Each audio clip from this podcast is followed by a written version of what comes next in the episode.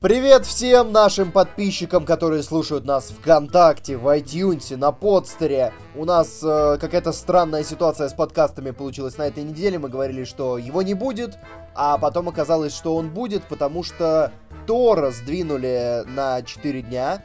Ну, не то чтобы сдвинули, в каких-то кинотеатрах его можно посмотреть, но прокат до понедельника ограничили, дали возможность докататься двум российским крупным премьерам, и вот как раз их мы и посмотрели, и готовы сегодня обсудить. Ну, смотрите, я их не посмотрел, это у Пети тут начался бум российского кино, он посмотрел э, фильм э, Аритмия. Аритмия, да, и подумал, что российское кино встало с колена, надо его смотреть в больших количествах. Да. И меня затянуло, в общем, здесь, как обычно, я, Петр Мельников, э, ты, Макар Макаровчинников, и мы готовы сегодня просто разрывать. Плюс помимо двух премьер у нас будет э, большой блок про ситуацию с сексуальными домогательствами и скандалами в Голливуде, потому что уже накипело, назрело, уже давно пора вскрывать этот гнойник нашим скальпелем правды. И в конце-то концов есть интересные новости. Да, погнали. Погнали. Какая у нас первая новость? Э, плохие парни 3 отменены, но отправляются на телевидение. Макар, для тебя это грустная новость. Для это очень грустная новость. Я вырос на этих фильмах, по крайней мере, на второй части. А, я, если честно, ее все время смотрел урывками, как-то не, не, не, сложилось у меня с ней. Но э, мы уже давно в этом подкасте обсуждали, что вот, вот она выйдет, наконец-то заявили, а потом вдруг сказали, что она выпала из графика Sony, а теперь вот вообще, что она отправится на ТВ. Э, не знаю, когда такие боевики отправятся на ТВ, там, вроде того же смертельного оружия, но у них плохие оценки, и никто их особо не смотрит да, такое. Да. Единственное, конечно, что немножко ободряет, Вилл Смит и так немножко перебрался, скажем... На ТВ. Ну, не то чтобы на ТВ, он все-таки сейчас снимается у Дэвида Эйра для Netflix в какой-то фэнтези... Поли... Яркость Да, фэнтези полицейский боевик. Когда Дэвид Эйр то есть это по-любому будет про полицейских. Даже если это фэнтези. Даже если это отряд самоубийц, там все равно да, да, да. Хорошо ему не дали снимать там Гарри Поттера или еще кого-нибудь. Да. Э, ну, в общем, посмотрим, пока ничего не известно. Известно только, что сценарием, продюсированием займутся э, Маргулис и Заньер, которые известны по черному списку с Джеймсом Спейдером. Э, Какими-то неизвестными что... именами сыпешь. Да, да, да. Нет, я что-то, по-моему, черный список я пару серий видел. Это, в общем, ну, а, а, я, я его видел на ТВ-3. Вот этим э, панчем мы закроем эту тему. Не, я просто вел к тому, что раз Уилл Смит уже не, не, ну как бы немножко перебрался в новые для себя форматы, может быть, он и окажется в плохих парнях, и есть еще надежда. Да, да, а, ну а Мартину Лоуренсу вообще выбирать не приходится. Ему нечего терять. А, да, тяжелая шутка для людей из начала нулевых. Давай, кстати говоря, к следующей новости, как раз про то, про тех, кто перебрался на ТВ, а теперь хочет вернуться. вернуться. Да, вот, вот э, плохие парни не в тренде, то есть уже пошел откат операции, потому что Мел Гибсон хочет, чтобы смертельное оружие вернулось обратно в кинотеатры. Ну, тут интересная тенденция. Сначала он вернулся сам, снял хороший фильм, его вроде как приняли обратно, и теперь он хочет вернуться полностью. Да, тем более, что и Дэнни Гловер готов вернуться, но ему, как Мартину Лоуренсу, не из чего выбирать. И режиссер Ричард Доннер, э, шутка про шаурму здесь могла бы быть, тоже готов вернуться в проект. И, в общем... Шамулет-то. Э, теперь, теперь дело за продюсерами. А, вот, я смотрю, Ричарду Донору 87 лет. Слушай, ну это будет такой... Э, это будут новые неудержимые, я чувствую. Тем более, что Мел Гибсон уже бывал в неудержимых.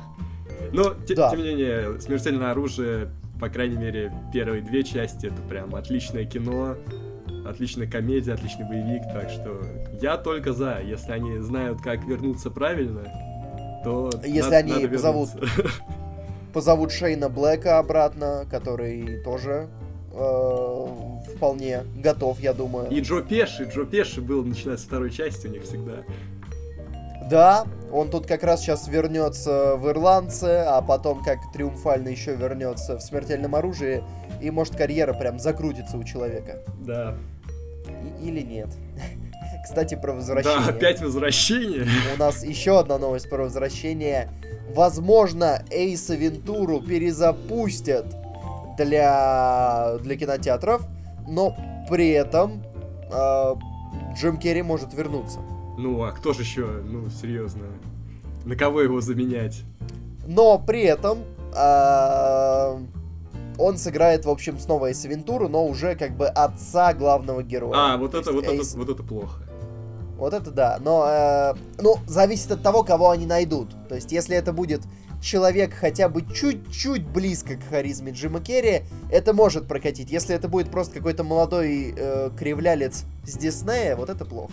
Блин, а почему бы не снять просто полноценную третью часть? Джим Керри как бы еще, ну, нормальный. Ему не хватает вообще сейчас хороших проектов. Я не уверен, кстати, что он нормальный, если ты смотрел его последнее интервью и прочее. По-моему, он немножко двинулся. Ну или, во всяком случае, он очень сложно стал выражать э, простые мысли. Ну, это он шуткует. Я уже не понимаю.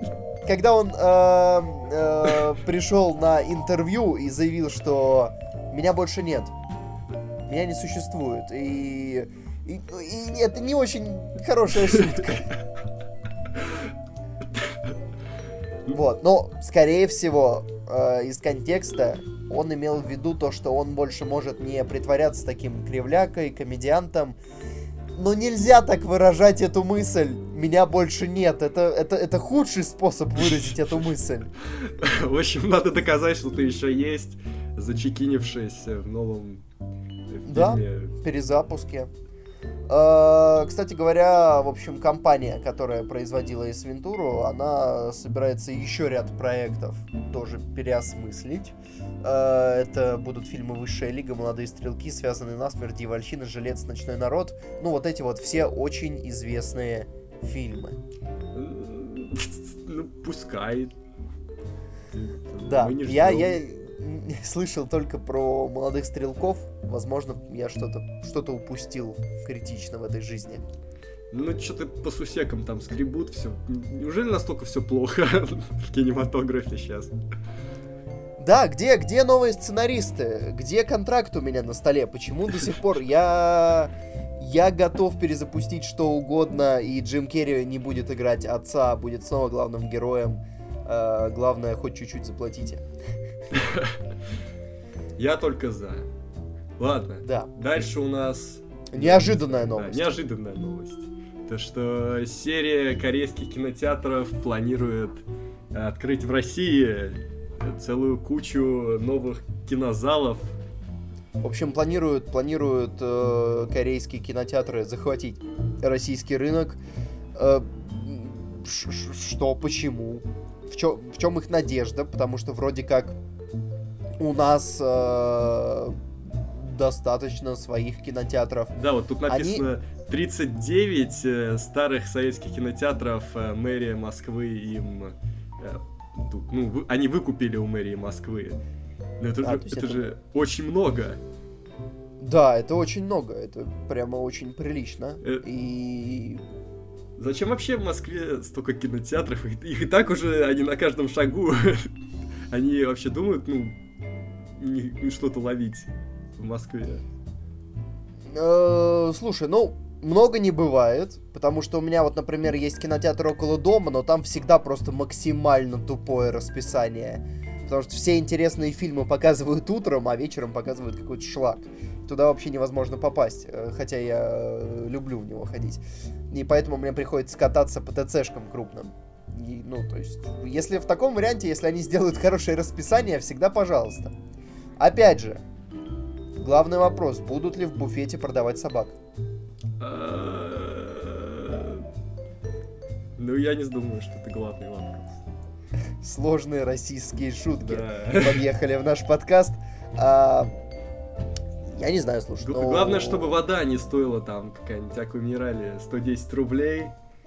Ой, а сейчас она как будто столько не стоит. Ну вот, чтобы она столько не стоила, может быть, они в этом плане пойдут навстречу людям, может, это будут более демократичные кинотеатры, доступные. Особенно, особенно меня радует э, вот кинотеатр, в который я люблю ходить, где вода стоит там около 130 рублей, а можно выйти, перейти через дорогу, там Дикси покупаешь за 15, заходишь обратно и счастливо попиваешь.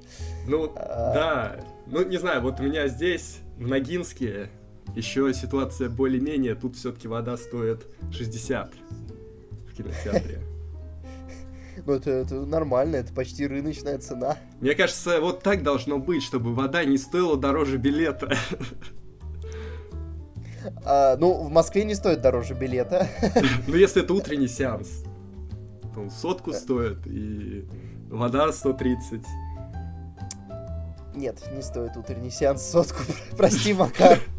Думаю, все, все, все, все, хватит этой темы. Скорее, они собираются захватить э, Москву, они уже захватили то, что там за Уралом, теперь они едут сюда. Ну или не они, там китайцы, теперь корейцы едут сюда. В общем, Э, э, будем принимать гостей. Э, ну и, может быть, обзаведемся какими-то новыми финтифлюшками в кинотеатрах. Я думаю, не просто же так они собираются въехать, какие-то новые приколюхи они же привезут с собой. Ну, посмотрим. Посмотрим. А у нас следующая новость. Значит, Тарантино, э, Квентин, так его зовут. Хорошо, что ты уточнил. Э, ищет новую студию для своего нового фильма, куда он хочет позвать кучу крутых актеров. Э, он сказал, что Брэда Питта хочет позвать, э, Марго Робби, э, Сэмюэл Джексона и даже Ди Каприо. Ди Каприо. А, в чем суть? Почему Тарантино ищет новую студию себе? Потому что он э, все фильмы после «Бешеных псов» снимал э, с Вайнштейном, с продюсерской компанией Вайнштейна, и теперь он решил отказаться от работы с ними из-за скандала, о котором вы наверняка уже слышали. А он что-то обещал подумать и сказать осмысленную мысль, извините за тавтологию, что выразит свою точку зрения о Вайнштейне, все-таки это его друг, а в итоге что-то не видно этого высказывания. А, возможно, вот оно. То что, то, что он решил отказаться от э, услуг студии даже после того, как, в общем, Вайнштейна оттуда турнули. Э, такие дела. Посмотрим, кого он найдет.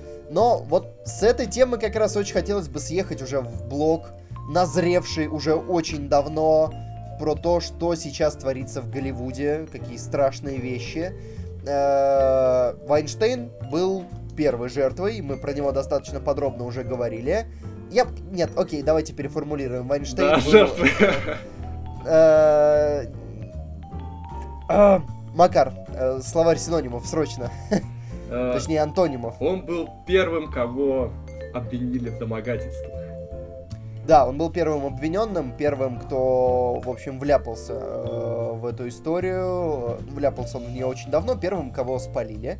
И, собственно говоря, поэтому он сейчас уже вне Голливуда, его индустрия выкинула. Но кто бы знал, что это повлечет такие последствия, потому что в последнюю неделю, вот что мы не писали подкаст, новости о домогательствах, они просто начинают превышать все допустимые объемы.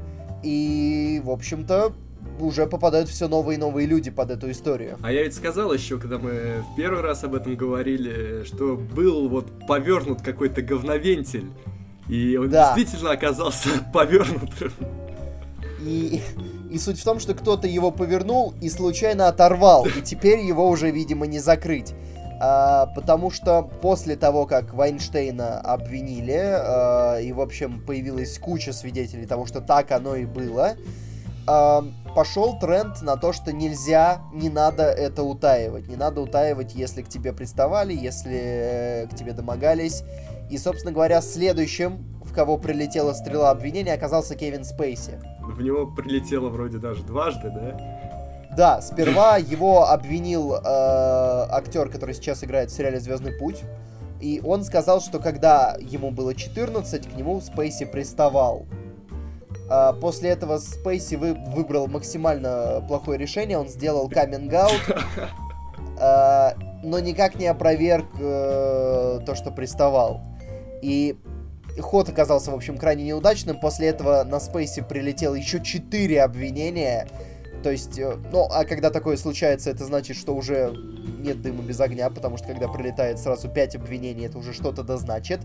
И после этого э, объявили о том, что карточный домик будет закрыт после шестого сезона, а после этого еще и обвинили, что они даже шестой сезон, возможно, не доснимут, съемки приостановлены на неизвестный срок. И он уже говорит, что возьмет перерыв, и надо подлечиться, и да.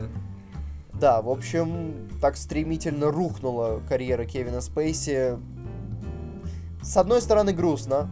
С другой, теперь будет очень странное ощущение от его личности, потому что все-таки, ну, никаких вопросов к ориентации, это дело пятое, а педофилия это вопрос.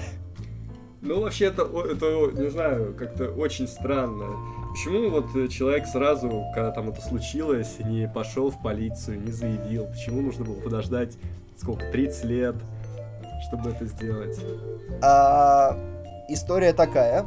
Давай как раз обсудим это, потому что это наиболее частый вопрос, э, почему люди ждут, почему они этого не делают. Медуза несколько раз уже, если честно, это рассказывала, я перескажу просто вкратце. И, в общем, ну, там достаточно логично это все выглядит. И с точки зрения психологов подкрепляется, потому что если ты сразу после такого случая идешь и закладываешь, ну, представим, например, в случае с Вайнштейном, а, ты идешь и говоришь, что вот Вайнштейн ко мне приставал, тебе говорят, какие доказательства. Ты говоришь, что доказательств, ну, в общем-то, нет. А, и после этого совершенно случайно перестаешь получать какие-либо роли. Ну, да. Вот, плюс к этому э, есть довольно большой блок людей, э, которых тяжеловато понять, э, которые возлагают всю ответственность за домогательство на того, к кому домогается. Э, я как-то э, на работе слышал диалог двух э, коллег, которые обсуждали эту тему, и которые сказали, да, да, эти шлюхи сами виноваты, а? Че, они не знают, что ли? Это такая цена. Вот пришла в Голливуд, значит, делай, что должна, чтобы роль свою получить. Вот, а часто что, а? Роль получила, а теперь, значит, выпендривается. Вот. А, эта точка зрения мне не близка. Хотя, ну, определенная доля в этом есть, потому что если человек сознательно на это шел, ну, то есть человек сознательно добивался роли с помощью вот этого и сам этого инициировал, тогда, конечно, глупо о чем-то говорить. Но в истории с Вайнштейном, по крайней мере, по тому, что я слышал, там не так все делалось. Не, ну вот мне кажется, сейчас еще появятся или уже появились люди, которые просто хотят э, набросить и получить себе какую-то выгоду с да, этого, хотя да, с да, ними да. ничего не случалось. Да, безусловно. Нет, с ними могло что-то случаться, но в меньшей степени. То есть, знаешь, условно, Вайнштейн их позвал на кофе, и они просто попили кофе. А потом выясняется, что, оказывается, он домогался до них жутким образом. Нет, понятно, что в любой истории э, появляются в этот момент люди, которые просто хотят хайпануть. А, вот их бы вычислить. Потому что... И их бы выкинуть из Голливуда, к чертовой матери. Когда у Майкла Джексона такая была тема, там были люди, которые просто хотели э, получить деньги, и он как бы отбивался от них в суде, и иногда даже выигрывал. И, ну, по-моему, да. И, то есть, ну, тогда это прям было так. Сейчас, не знаю. Да, да. Но, но в данном случае, э, э, ну, я не знаю, какой, если честно, уже хайп с этого можно словить, потому что, ну вот, условно, там, Роуз МакГоун сказала, да, что Вайнштейн к ней приставал. И что? Что дальше-то? Ну, что, вспомни... роли ей роли ей начнут давать после этого. Кто, да нет. Кто-то решил посмотреть зачарованных после этого. Нет, но пятница о чем-то знала, да, когда она вот начинала показывать их. Она такая думает, ну вот скоро рванет, надо быстренько запускать. Нет, ну, не знаю, довольно бессмысленно хайпить на этом, хотя я уверен, что такие люди есть. Но, собственно говоря, после того, как э, случилась история со, со Спейси, казалось, что ну все, сейчас-то уже должно как-то сходить на нет. Нет, история продолжает набирать обороты. Накинули вот еще двум. Да, кому, Макар, что, что там происходит? Дастину Хоффману внезапно. В общем, такие уже достаточно почтенные ветераны Голливуда, как ни странно, попали под раздачу и Спейси, и Хоффман. Э, и Брэд Ретнер. Который снимал э, третью часть Людей X, Людей X Последняя Да, битва. Геракл у него хороший фильм, э, этот, как его, блин, Семьянин с Николасом Кейджем.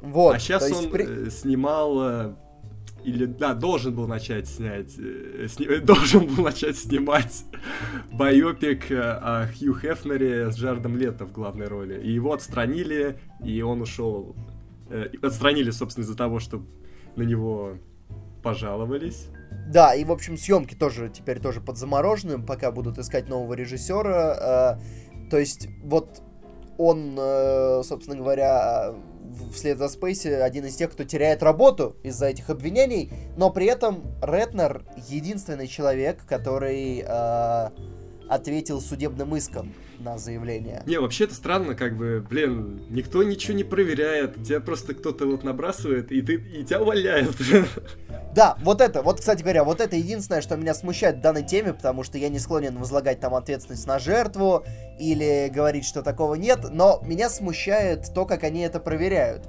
В случае с Вайнштейном понятно, потому что такие слухи ходили давно, все про них на самом деле знали, потому что кто про них знал? Тарантино, эм, Бен Аффлек, Мэтт Деймон, куча девушек про них знала. То есть, если эти люди знают, значит, вероятно, знают очень многие. И поэтому то, как его в конечном счете загнобили, это понятно. Там даже доказательств не надо. Там уже все, в общем, было ясно. А вот в случае с Реднером, например, а, а какие ваши доказательства? В случае с Хоффманом, со Спейси, непонятно. То есть он говорит, что э, парень, э, который, которому было 14 лет, к которому приставал Кевин, он говорит, что вот такое было 30 лет назад.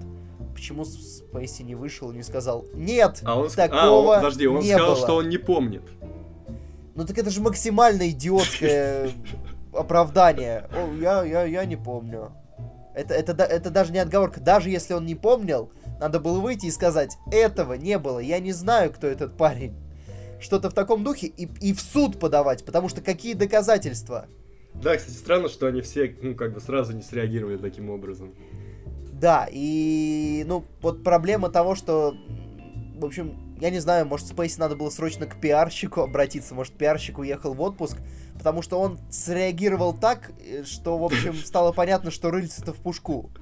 Потому что реакция такая половинчатая, то есть, ну, я, я не помню. Я, И потом, я знаю, что делать. Что? Что надо делать. что, что делать, Нужно Макар? а- Потому а- что сейчас, сейчас эта говноволна накроет всех, мы останемся без актеров мужчин в Голливуде. Нужно отнимать Оскары. Ну, ну это перебор.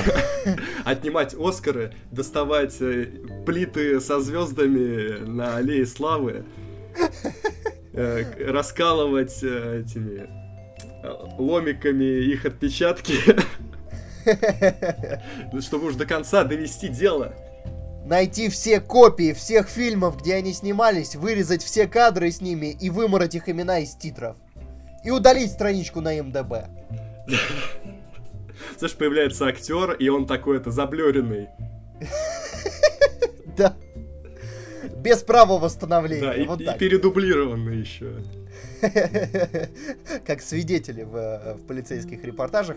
Кроме шуток, кроме шуток, у Кевина Спейси уже отняли премию Эмми, которую ему должны были вручить, почетную. То есть об этом было объявлено, что вот он а, получит почетную Эмми, а отменили. В общем, это такая, на самом деле, очень сложная ситуация. Очень сложная ситуация. Да, да, и чувствуется, что это пока не конец, а может даже это начало чего-то большого и страшного. А, Мы будем следить за развитием событий. Прежде чем мы перейдем к фильмам, которые ты посмотрел, я хотел сказать, что вот мы в прошлом подкасте немножко говорили про Кейси Аффлека. Может ли он Да. играть э, Манчестеру море? Действительно ли его триумф? Я посмотрел, Мгм. и хочу сказать, что это действительно отличный фильм. И Кейси Аффлек тащит. Вот, кто сомневался, как я, там, насколько он крутой актер, и может ли он затащить главную роль, обязательно посмотрите. Это тяжелый фильм, но он хороший, и это заслуженный Оскар определенно в том году или в этом году. Да. Хорошо. Я как раз, собственно говоря, собирался э, посмотреть в течение двух месяцев до Нового года. А у нас два фильма, два русских фильма. Происходят какие-то страшные вещи, Макар. В прошлый раз обсуждали аритмию.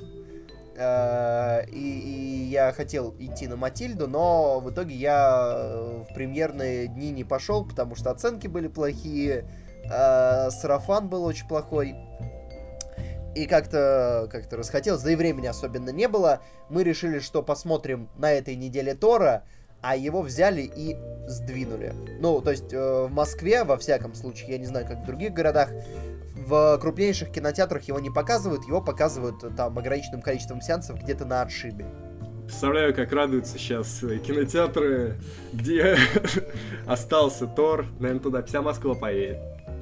Да, да, да, да. Но я, я нет, я поддержал российский кинематограф. Я пошел и на Матильду, и на последнего богатыря. Очень странно. Я, я удивлен. Ну ладно, Матильда, понятно, но как ты попал на богатыря? А, ну, не знаю. так, так получилось. А, с чего начнем, Макар? Что, что вот ты хочешь сперва обозреть? Ну, э, ну, давай с Матильды. Давай начнем с Матильды. Много было хайпа, много было рекламы, много очень говорили об этом фильме. И я, честно говоря, не знаю, какая у нее ситуация по сборам, но во всяком случае я вчера, в четверг, а, я не знаю, кстати говоря, когда выйдет подкаст в субботу или в пятницу, но вчера в четверг э, я сидел в зале, который был полон людьми. Это был небольшой зал, но он был забит под отказ. На Матильду. В час дня, в четверг. Интересно. Да, это были в основном бабушки. Но э, были и не бабушки. В общем, э, в чем суть Матильды, в чем ее главная проблема? Ее главная проблема в хайпе, потому что фильм просто чудовищно перехайплен был. И э, такая ситуация, она всегда отражается на пользовательских оценках. То есть, например, La La Land, который начинал за неимовернейшее здравие, в какой-то момент перехайпил, и оценка, например, на кинопоиске, она полетела вниз. Это естественная реакция, когда люди, э, появляются люди, которые э, видят, что есть что-то хайповое, они на это идут и говорят, а, это говно! Ну, просто потому что нужно засрать что-то хайповое. Ну, ты а, немножко сейчас, ну, не, не, те, не те фильмы сравниваешь. Безусловно, потому что э, La La Land это был фильм великолепный, который получил оценку хорошего фильма. Матильда — это фильм очень средний, который получил оценку откровенно дерьмового фильма. А Матильда, ну, я, скажем так, может быть, она, она действительно плоха, но я шел на нее с уверенностью, что я увижу просто какое-то демоническое говно. Этот отборнейший русский шлак, который просто вот невозможно смотреть.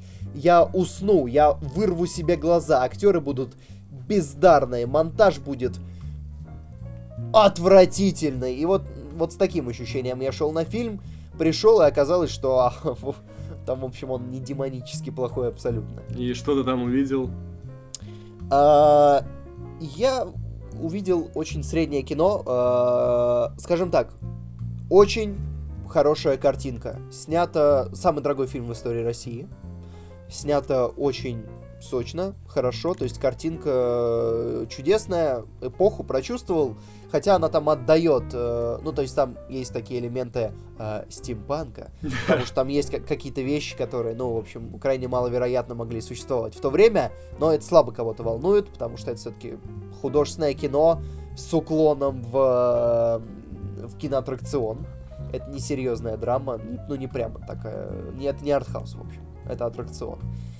Ну вот. Но у, у фильма есть э, вот ряд проблем. Вот я слышал, что все как-то недоделано, и мелодрамы не, не докрутили, и э, исторически не совсем точно. То есть такие вещи. Да, да. Вот, да, да, да, да, да, да. Фильм чудовищно недокручен, э, потому что он, он средний. И у него есть какие-то минусы, но если бы они вот как подшлифовали, там что-то допилили, здесь как-то обострили, и вот тогда было бы гораздо лучше, это был бы прямо хороший фильм.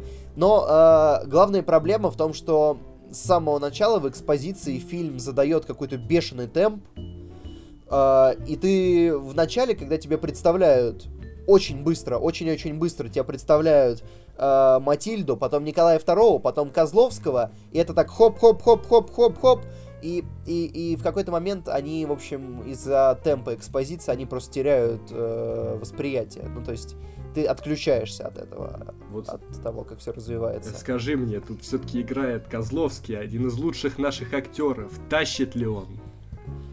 Э, давай сейчас вот до Козловского дойдем, потому что нужно, нужно идти по возрастанию минусов. А. А, проблема темпа в том, что Подожди, плюсы, начале... плюсы ты уже все назвал, правильно? Нет, нет, я один приберег. Один приберег. Э, плюс картинки, еще будет один плюс, но я его приберег пока. Э, э, минус э, темпа в начале в том, что есть сцена знакомства Николая II и Матильды. Она поставлена просто глупо. Это во-первых. Э, я, ну, ты, наверное, слышал, в чем суть.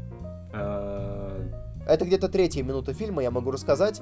Э, Николай II приходит в театр, э, смотрит балет, а у Матильды развязывается лямочка на платье и выскакивает грудь одна. А, ну это в трейлере видно.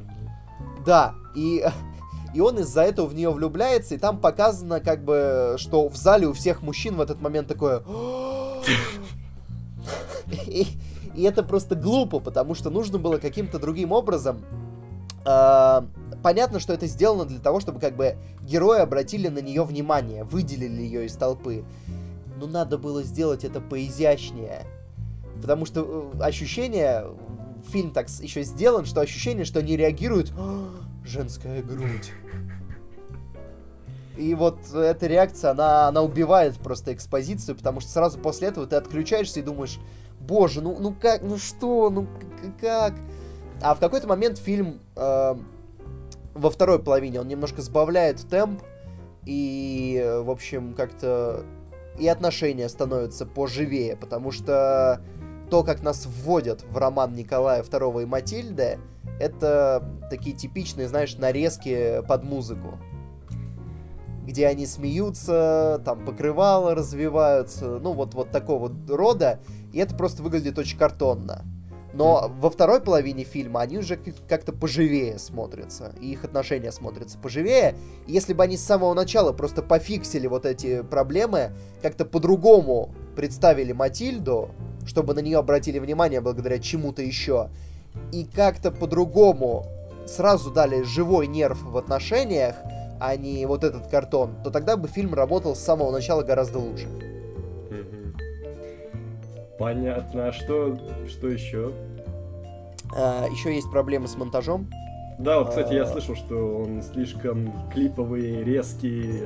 Да, в таком да, фильме очень... хотелось бы более плавного монтажа. Да, да, очень не хватает плавности, очень дергано. Э, ближе к концовке фильм набирает плавности как раз. Но, как я говорю, к этому моменту уже можно отключиться, в общем, потому что э, не, не потому что уснуть, а потому что слишком дергано, и тебе в какой-то момент становится типа...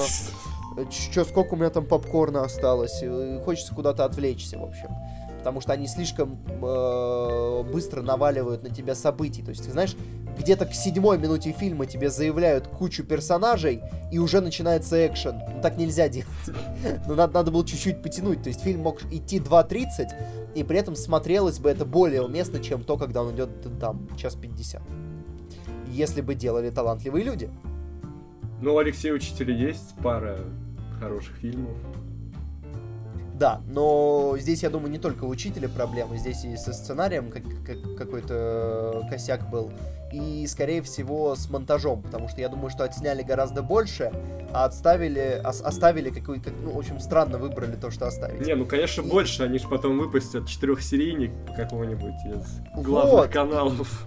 И он, возможно, будет смотреться гораздо лучше. И в нем, возможно, будет больше Данила Козловского. Мы уже дошли до Данила, да? Сейчас будет про него. Да, да. Потому что Данила Козловский, который заявлен на постере, э, который во всех трейлерах заявлен как антагонист. У него здесь, ну, суммарно минуты, может, минут 4-5 хронометража. Э, и вот Козловский это главная проблема этого фильма. Потому что, во-первых, э, при таком количестве хронометража на его роль надо было брать статиста. Либо увеличивать количество времени экранного, потому что у персонажа был как раз хороший потенциал. А, потому что он мог бы быть а, такой триллерной угрозой. То есть, знаешь, вроде бы у персонажей все хорошо, но ты чувствуешь, что вот где-то рядом их уже буквально настигает Козловский. Что-то Это... Козловский, когда выходит за пределы 20 века, у него не получается. Да, может быть дело в этом.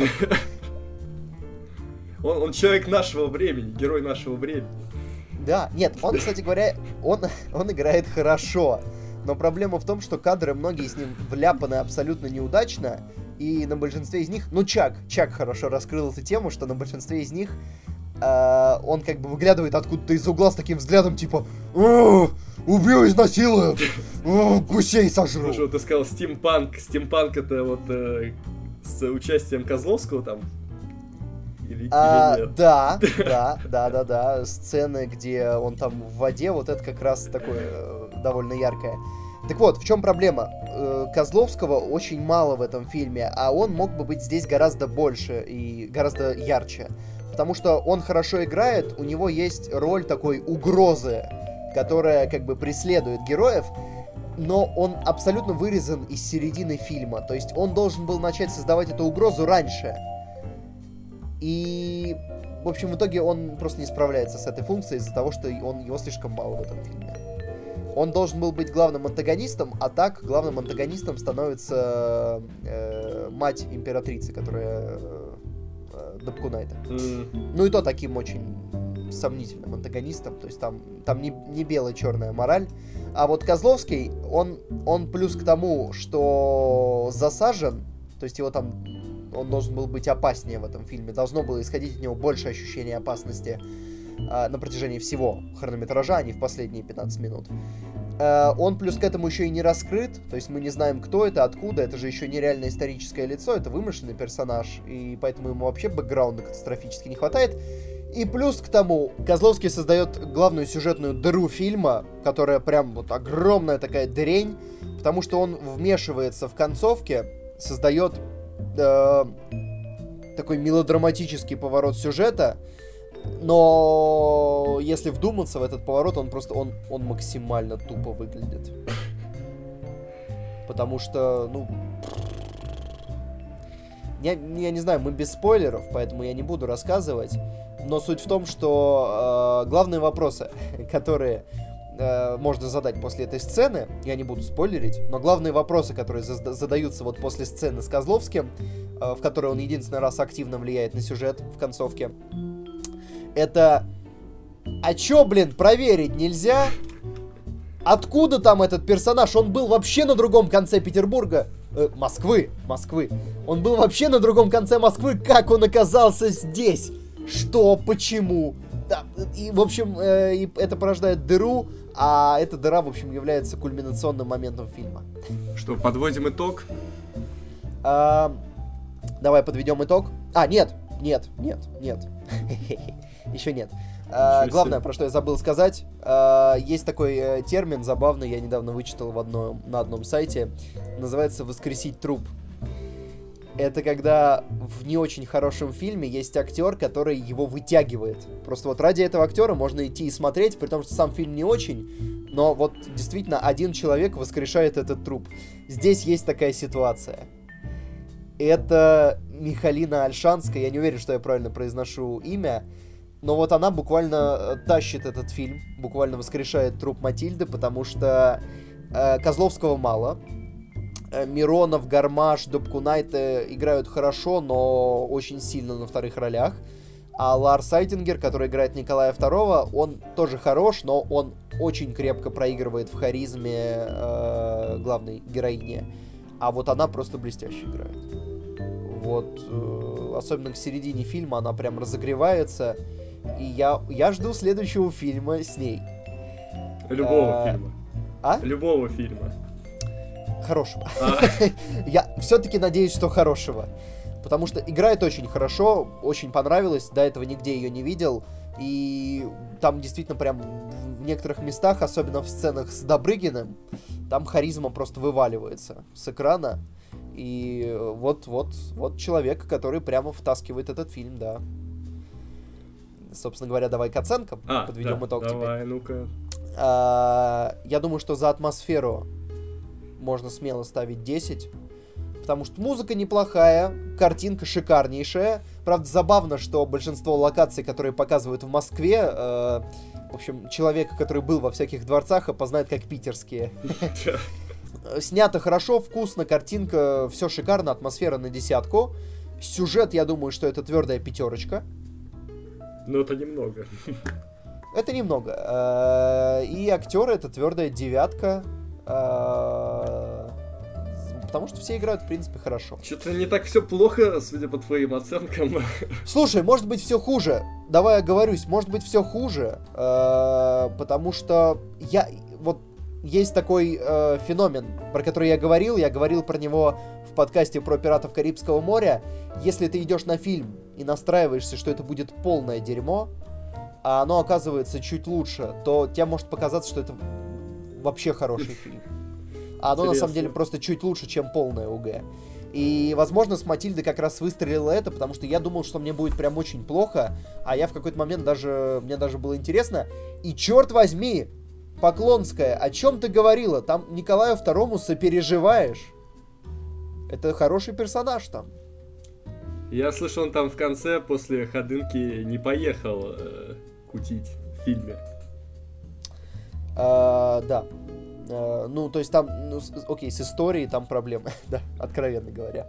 А, но это не так важно. Потому что ну, я воспринимал это как фильм, я, я не накачивался историческими данными. Там есть врач, который проводит какие-то нацистские опыты над людьми. Как, какая историческая реальность? О чем вы говорите? Что? Серьезно? Нет, я вообще не воспринимал фильм как исторический. Не надо. Это, это кстати, очень сильно испортит впечатление. Балл на 2. В итоге, я бы поставил фильму, э, наверное, 6.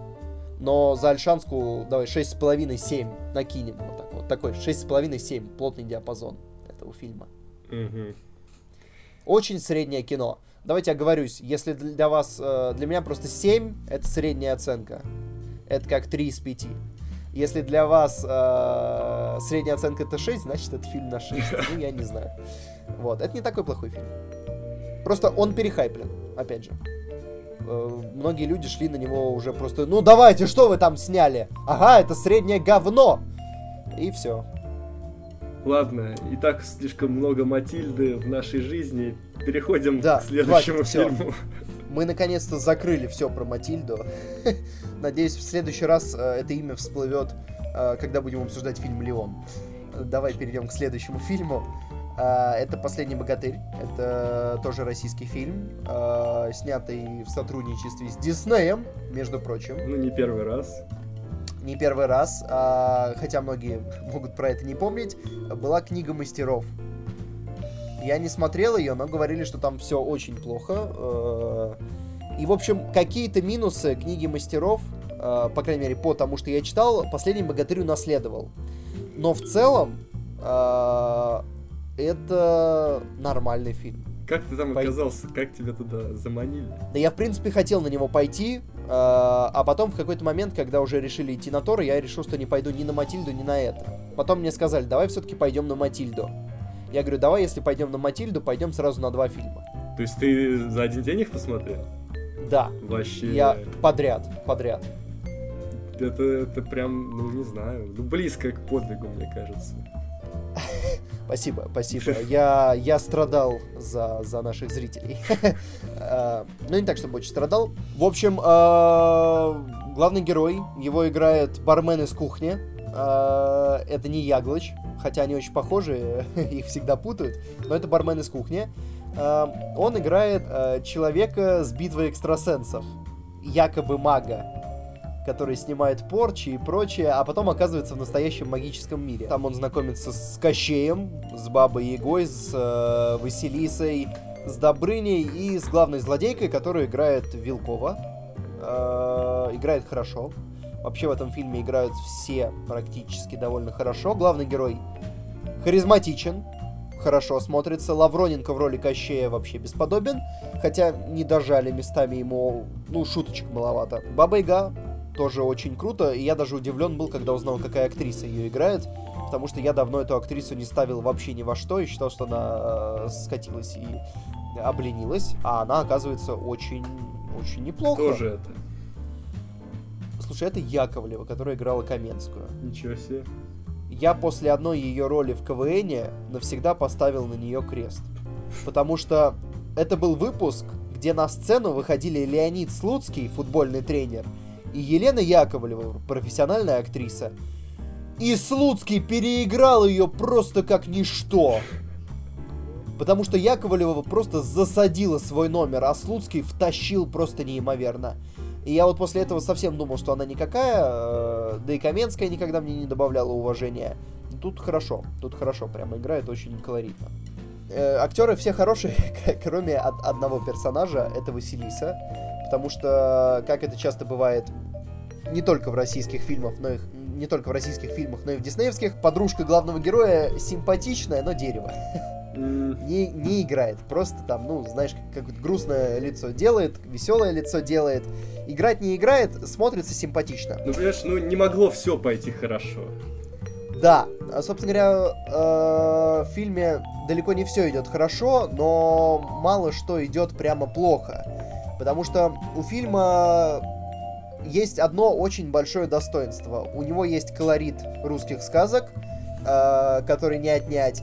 И у него есть очень очень хорошее, здравое чувство иронии. Потому что, как бы, человек с битвой экстрасенсов, который оказывается в мире магов, там, Змей Горыныч, который на самом деле оказывается далеко не таким Змеем Горынычем, как э, вы представлять себе будете по ходу фильма. Много, очень много там забавных, ироничных моментов, и в целом, как раз вот эта ирония, она делает фильм. Э, он как бы не пытается играть в какое-то серьезное фэнтези, а всегда, когда фильм может над собой посмеяться, это всегда хорошо. По сюжету там есть небольшие проблемы, потому что там маловато действия. Там, по сути, всего 5, на 5 эпизодов можно разложить сюжет, а в остальном это бродилка с какими-то пробросовыми ванлайнерами. И вот как раз если бы они накидали туда побольше э, экшона, побольше какого-то действия, еще побольше сказочных персонажей, пробросовых таких ради сцены. Потому что сцена, например, где есть Чудо-Юдо, она очень смешная. Mm. Ну, она не то чтобы ты прям орешь в голос, но это очень смешно, ты улыбаешься. Сделано забавно. Вот таких сцен мало. То есть их там вот 5 сцен я насчитал, где прям какое-то действие есть. Их должно быть гораздо больше.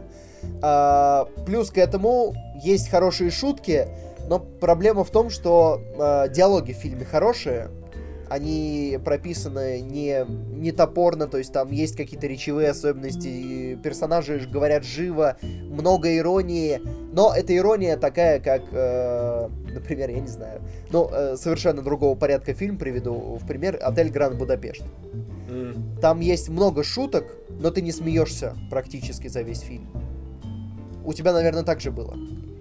Да, ну, знаешь, типа, ты можешь оценить, что да, ну прикольно они там продумали да, какую-то игру слов да. или ситуацию, но она да. не настолько смешная, чтобы над ней смеяться. Да, то есть это какие-то шутки, и ты думаешь, это остроумно, а вот это смешно, но не смеешься.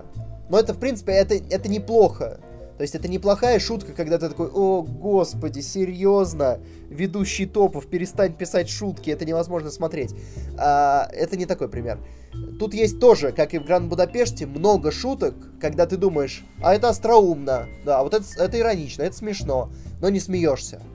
А, а вот именно шуток, где прямо смеешься в голос, их мало. А, что интересно, я ходил на фильм с детем, дитю 12 лет. А, и вот дитё не посмеялось вообще ни разу. Это странно, потому что я смеялся много, но другие дети в зале смеялись. Не знаю, может это как-то такие личные... Ну, я на Лего Бэтмене тоже больше смеялся, чем дети в зале. Э, вот, кстати, Лего Бэтмен хороший пример, э, тоже, где много шуток, над которыми ты такой, типа, а, вот здесь также примерно.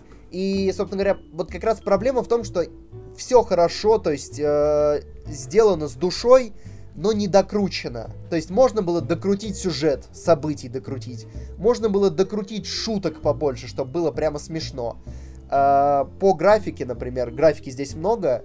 Графика в целом сносная, хотя, ну, для российского кино она сносная. Кстати, э, интересная ситуация, то что уже в этом году вышло два фильма про космос, и везде хорошая картинка.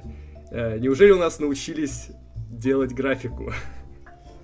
И да? это больше не проблема. Да, хотя в Матильде в двух местах хромакей полился. А, здесь э, ты в целом видишь местами, что персонаж рисованный, но ты больше и понимаешь это, потому что он не может быть нерисованным там есть персонаж э, Леший, или Леший, Водяной, Водяной. А, вот Водяной, а, сразу видно, что он рисованный. Но а каким он еще мог быть? Ну вот он, собственно, на постере, да? Да. Даже на постере видно, что он рисованный. Когда там на ступке летает Баба Яга, тоже видно, что это э, рисовка, но это не критично. Ну, то есть это не, не такое, что ты смотришь и думаешь, а, а, что, зеленка, зеленка. Нет, ну ты просто понимаешь, что это, ну да, это, ну, это спецэффекты, да, это не настоящий человек. Я вот тут смотрю, сбор это уже 8 миллионов долларов. Ну, по делу, по делу. А, плюс к этому в фильме, кстати говоря, есть много твистов, как ни странно. Есть как минимум три, может быть даже четыре твиста хороших, но они удивляют в момент, когда они появляются, но у многих из них довольно странные последствия. То есть тебе вбрасывают твист, а потом оказывается, что это на самом деле был не твист, это герои ошиблись, такого не было. И тебе даже это не объясняют отдельно, просто, просто ты как бы понимаешь это уже постфактум на лестнице кинотеатра. Эх. Э, вот, а есть хорошие твисты. Ты такой думаешь, ого, вот это неожиданно. Особенно в сцене после титров. Тут есть сцена после ну, титров. Ну, куда же без сцены после титров сейчас? Да, и она делает заявку на сиквел. Ну, так всегда и бывает сейчас. Особенно у Диснея. Да, да, да. Заявка на сиквел. Не знаю, хочу ли я это посмотреть, но так забавно. А, в общем, по-моему, я все сказал, что хотел. Подытоживая, фильм хороший, нормальный, можно смотреть с детьми в нем нет чего-то критически плохого, но он не докручен. То есть э, не докрутили событий, не докрутили какой-то сказочности местами, э, не докрутили персонажам каких-то прямо очень смешных э, шуток. Например, с Кощеем так ни разу и не пошутили действительно смешно на тему того, что он может разрывать себя на части. Вот, там есть... Там это, это не, постоянно... тот, не тот возрастной рейтинг. Да, в этом проблема. То есть, как бы я пожалел уже, я хотел бы 18 плюс там, потому что там были моменты, где прям можно. А, и на Матильде, кстати, я тоже подумал, что там были моменты, особенно на ходынке, где прям надо было с кровищей показывать, но рейтинг не пропускает. Какой же там рейтинг? А? А там что, там 13, э, или как у нас там, 16 плюс? Слушай, а я не знаю, просто если там 18 плюс, э, потому что женскую грудь-то показывают довольно часто, если там 18 плюс, то они просто категорически зря не докрутили кровище на ходынке, потому что это было очень нужно. Это прям, это должен был быть must-have, но они вот его как-то не сделали почему-то. А, собственно говоря, последнее по богатырю, последнее по последнему богатырю. А, актеры в целом играют хорошо, шутки смешные, но их маловато, прямо от которых в голос э, кричишь. И я, я, я думаю, что можно смотреть этот фильм. Э, не думаю, что его можно пересматривать как какие-то любимые наши диснеевские, я не знаю, там, Рататуй, Суперсемейка, Немо. То есть он не такого уровня, что его прям можно пересматривать бесконечно, он не надоест. Разок его можно посмотреть, и критически плохо вам не будет. Э, ну что, перейдем к оценкам? Да, э, кстати, давай скажу, что режиссер Дмитрий Дьяченко, это человек, который снимал «О чем говорят мужчины», «День выборов», а потом уступился с «Супер Бобровыми», где тоже был, в принципе, прикольный концепт, но он в него вшил какую-то абсолютно безумную историю, где оправдывается воровство, убийство и прочее. Здесь э, более-менее с моралью как-то пофиксили, и есть довольно такая трогательная морализаторская сцена в конце, Ну просто в, которая Боб- в работает. Бобровых были кассовые сборы, и вот его как бы сейчас в первый эшелон режиссеров. Ну, и он, вот он, в общем, справился неплохо, то есть тут, ну, надо было просто докручивать сценарий. Еще вот чуть-чуть буквально не хватило этому фильму э, для того, чтобы быть прям крепким. Прям крепким, очень хорошим фильмом. Так это просто нормальное кино. А, По оценкам, атмосфера 9, а, актеры 8 э, и сюжет, сюжет, ну, 7-8, не знаю. Общий балл 7.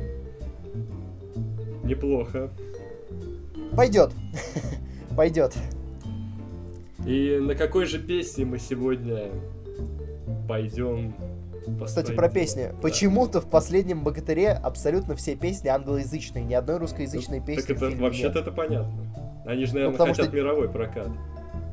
Возможно, а, но, если честно, ни малейшей идеи, на какой песне мы уйдем. Давай найду что-то из последнего богатыря, что-то пристойное, слушабельное, и вот на этом, собственно говоря, отойдем. Да, ну все, всем пока. Пока.